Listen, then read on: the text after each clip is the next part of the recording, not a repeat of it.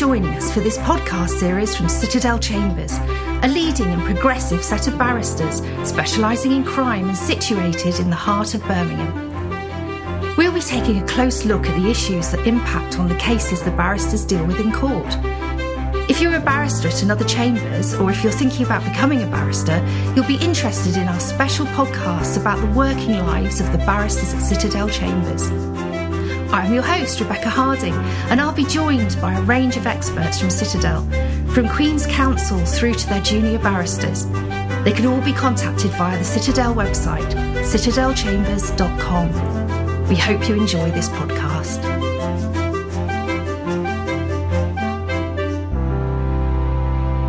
Hello and welcome. I'm Becca Harding and I'm a journalist. And having had personal experience of autism within my family, I wanted to find out more about how the court system deals with those who are autistic. Often, autism isn't even diagnosed until something goes wrong in their lives, and then they find themselves in court. So, today I'm here with Ilana Davis of Citadel Chambers in Birmingham. Ilana is the barrister and works for both defence and prosecution in the Crown Court, Youth Court, and the Magistrates Court. She's appeared on behalf of the National Probation Service, West Midlands Police, and the Home Office. Ilana has experience of cases involving everything from violence, drugs, and sexual offences to motoring offences. And she's also worked with autistic people as a barrister. So, Ilana, hello, and how are you? Hi, Becca. I'm fine. Thank you very much. How are you? I'm good, thanks. So, tell me about the cases that you've dealt with that have involved autistic people. Um, so, there's two that come to mind. Uh, the first was um, they're both defence cases. Uh, one was a case where I had to cross examine an autistic 17 year old girl. Um, so when you have a, a witness who's an autist, on the autistic spectrum, uh, they often have the benefit of an intermediary, somebody to help them communicate when they're giving their evidence. And um, sometimes you have to write your questions in advance. So you have to, um, they'll be checked by the judge, they'll be checked by this intermediary. Um, but there was another case that I did um, a bit more recently where I was representing uh, a young man for sentence. And um, there were some things that in the papers that weren't painting him in a very good light. He was coming across as rude. He was coming across as someone who ch- wanted to change his story all the time. Um, but after spending two hours with him, I spotted that there might be some signs here of someone who's on the autistic spectrum. So we were able to get a psychological report for him, and he was diagnosed with Asperger syndrome. So, what made you realise that he was autistic? What What was it that you were seeing, sort of generally? It was his explanations for um, the behaviour that was spotted. His probation officer had described him as rude because he put the phone down on her. But when I asked him what, why he'd put the phone down on this um, this lady, he explained that she'd said goodbye to him at least three times. So he took that to mean that he could hang up now. Um, and there was his. I asked him why his story kept changing, and he said that um, the police officers suggested to him that it was um, he might have done something for one reason. The probation officer suggested a different reason, and because they were professionals, he just went along with it. So it seems that he was impressionable in some way, um, especially when speaking to professionals. So it um, needed further investigation, I thought. So, do you think there, there's a lot of cases of people like that young man ending up in the criminal court because he's not been diagnosed earlier on in his life or their lives? Um, I think it is quite rare, actually. Um, in this, um, our systems at the moment, children seem to be more likely than they were previously to be diagnosed with conditions like autism. And this was quite a this was a very subtle example because he his communication was excellent and you were able to have a proper conversation with him. It was only at those hints that you could see that there might be something else there that could help to give context to his behaviour, especially when it was the impression given was that he was somebody who was rude when it wasn't the case at all. Yeah.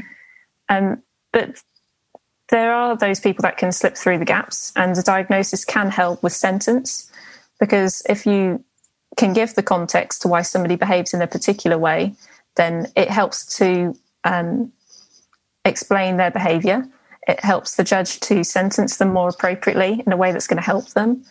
Um, but it also helps them to engage with the process a lot better because if somebody's got additional needs that might not be met um, because they have a diagnosis of autism, then it's, it's they may find it more difficult to go through the criminal justice system.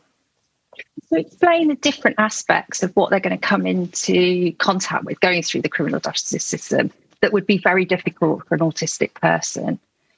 I think communication is one of the um, areas that somebody may find diff- um, may find difficult. When a client comes into the criminal justice system, they're often faced with a lot of professionals that they have to engage with, and those professionals don't often. Um, they may be um, used to speaking in a particular way. And it's really important that people like the barristers, the lawyers, the probation officers, the court staff, the judges can all communicate with the individuals in the system, the witnesses and the defendants, in a way that they can understand. Because there's no point in them going through a court hearing and they can't understand what's going on. I think that's true for a lot of us, actually. yeah. It's quite it's quite a complex area, really, when you're not used to the terminology. So, so do you think that their autism and that sort of and the pres- their presentation can sometimes cause them to get um, a worse outcome than perhaps um, they should have? Do you think in the court system? In the case that I mentioned about the the mm-hmm. undiagnosed young man with Asperger's, uh, without that diagnosis, he would have had a worse outcome. He is quite accept, an exceptional case there. I've not seen any other cases like that, as most clients come to you with a diagnosis or are able to readily tell you what their additional needs are. But in this case, the um, impression left with the judge was that he was somebody who wouldn't engage on a community based order. And what we really needed to do was avoid custody for him because he wouldn't have thrived in custody at all. But getting that psychological report and a diagnosis meant that the judge could better understand his life and how he perceives things and gave him the opportunity of that community based disposal. Yeah, no, that's good. So you, you mentioned um, earlier on when we were chatting about the support that's available um, within the system. What, what support specifically is there for people with autism? It's always tailored to the individual and their needs. Um, but it often starts with an intermediary's report. So an intermediary is a, another professional, but they are a, a psychologist or a speech and language therapist, somebody who's a specialist when it comes to helping somebody to communicate. And that, getting a report like that for an intermediary is really helpful because it identifies what support is needed for that individual person. They'll have a um, an appointment with the the defendant or the witness, and they'll talk to them about what their needs are and how the court can accommodate them. But even before that report can be obtained, um, at the police station, uh, the police officers are aware that some people may have additional needs. So, um, in some circumstances, clients might be eligible for an appropriate adult, somebody to help them understand the interview process. And then, even if an intermediary is not needed, you can still get, um, ask the court to take into account um, a new sentencing council guideline at sentence. Um, it's called the Sentencing Offenders with Mental Disorders, Developmental Disorders, and Neurological Impairments. Um, yeah, say that fast on a Friday night. um, in, in, short, it gives the judges some guidelines on how to take into account um, somebody's mental health conditions like depression or anxiety, yeah. or ADHD or autism when they're sentencing someone to make sure that they're being treated fairly. So, in terms of the special skills you need to be able to deal with those individuals as a barrister, what, what do you think? How do you think barristers have to be? Um, and what's of special skills? It sounds like you're a superhero there. You're watching special skills to go with somebody who's autistic. It's a really vital skill for any barrister, um, especially when facing a judge or a jury to just be able to communicate in a way that you can be understood. But it's especially important when you've got a client who's got additional needs, such as autism um, there's an element of empathy that's required to see things from their perspective as best as you can, but also um, flexibility to recognize when the way that you normally do things won't work in this situation and a new course is needed. Um, it's really important to just listen to the client, ask open questions, get them to try their best to explain how um, what their needs are or what their instructions are, rather than trying to put words into their mouth there was um, an unfortunate situation that I had um, in. Uh, I was in that first case I mentioned where I was cross-examining yeah. that 17-year-old girl who had autism. The um, police officer had interviewed her originally to get her evidence across. This was a witness for the prosecution. And she, the officer, unfortunately, had led a question, which means um, suggested something to the 17 year old girl. And she just acknowledged it by saying, mm-hmm, rather than saying yes or putting it into her own words. And because of that, the judge couldn't be sure that those were her own words in her evidence. It sounded like it had come from the police officer. Um, right. and, and that undermines the prosecution's case. So, how do you think things could be improved for people with autism in the thought process? Is, uh, is, there anything that you think could be done better or would add to the good things that are already being done? I really benefited from extra training when I was a children's tutor. I worked for a company and um, they provided training for their tutors to recognize conditions in the children, such as um, dyslexia, attention deficit hyperactivity disorder, um, and autism. And having a general knowledge of the, some symptoms of those conditions really helped me to provide the best service for that client who is an undiagnosed um, person with Asperger's. It's not necessary but it, and it's not really to get the diagnosis how it's important.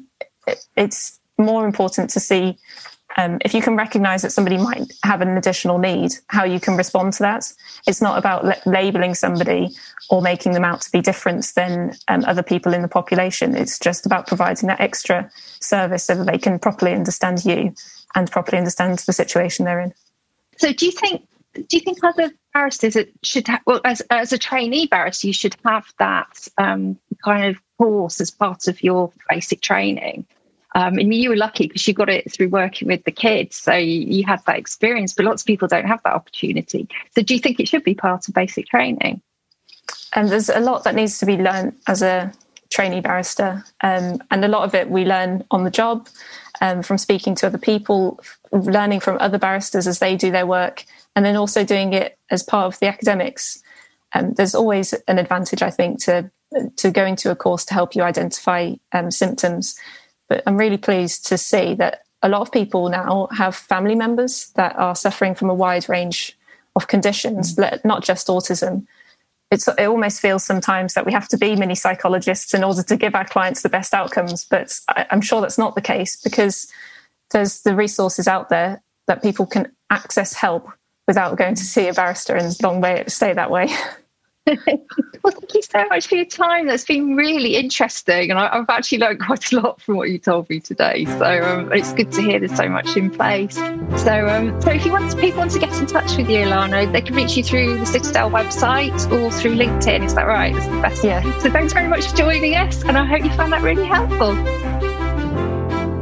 Thank you so much for joining us. This podcast was brought to you by Citadel Chambers, a leading and progressive set of barristers specialising in crime and situated in the heart of Birmingham.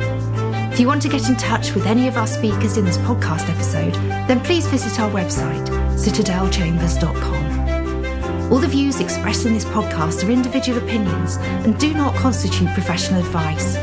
If you want to see how an issue applies to your own situation, then please talk to us directly to obtain professional advice.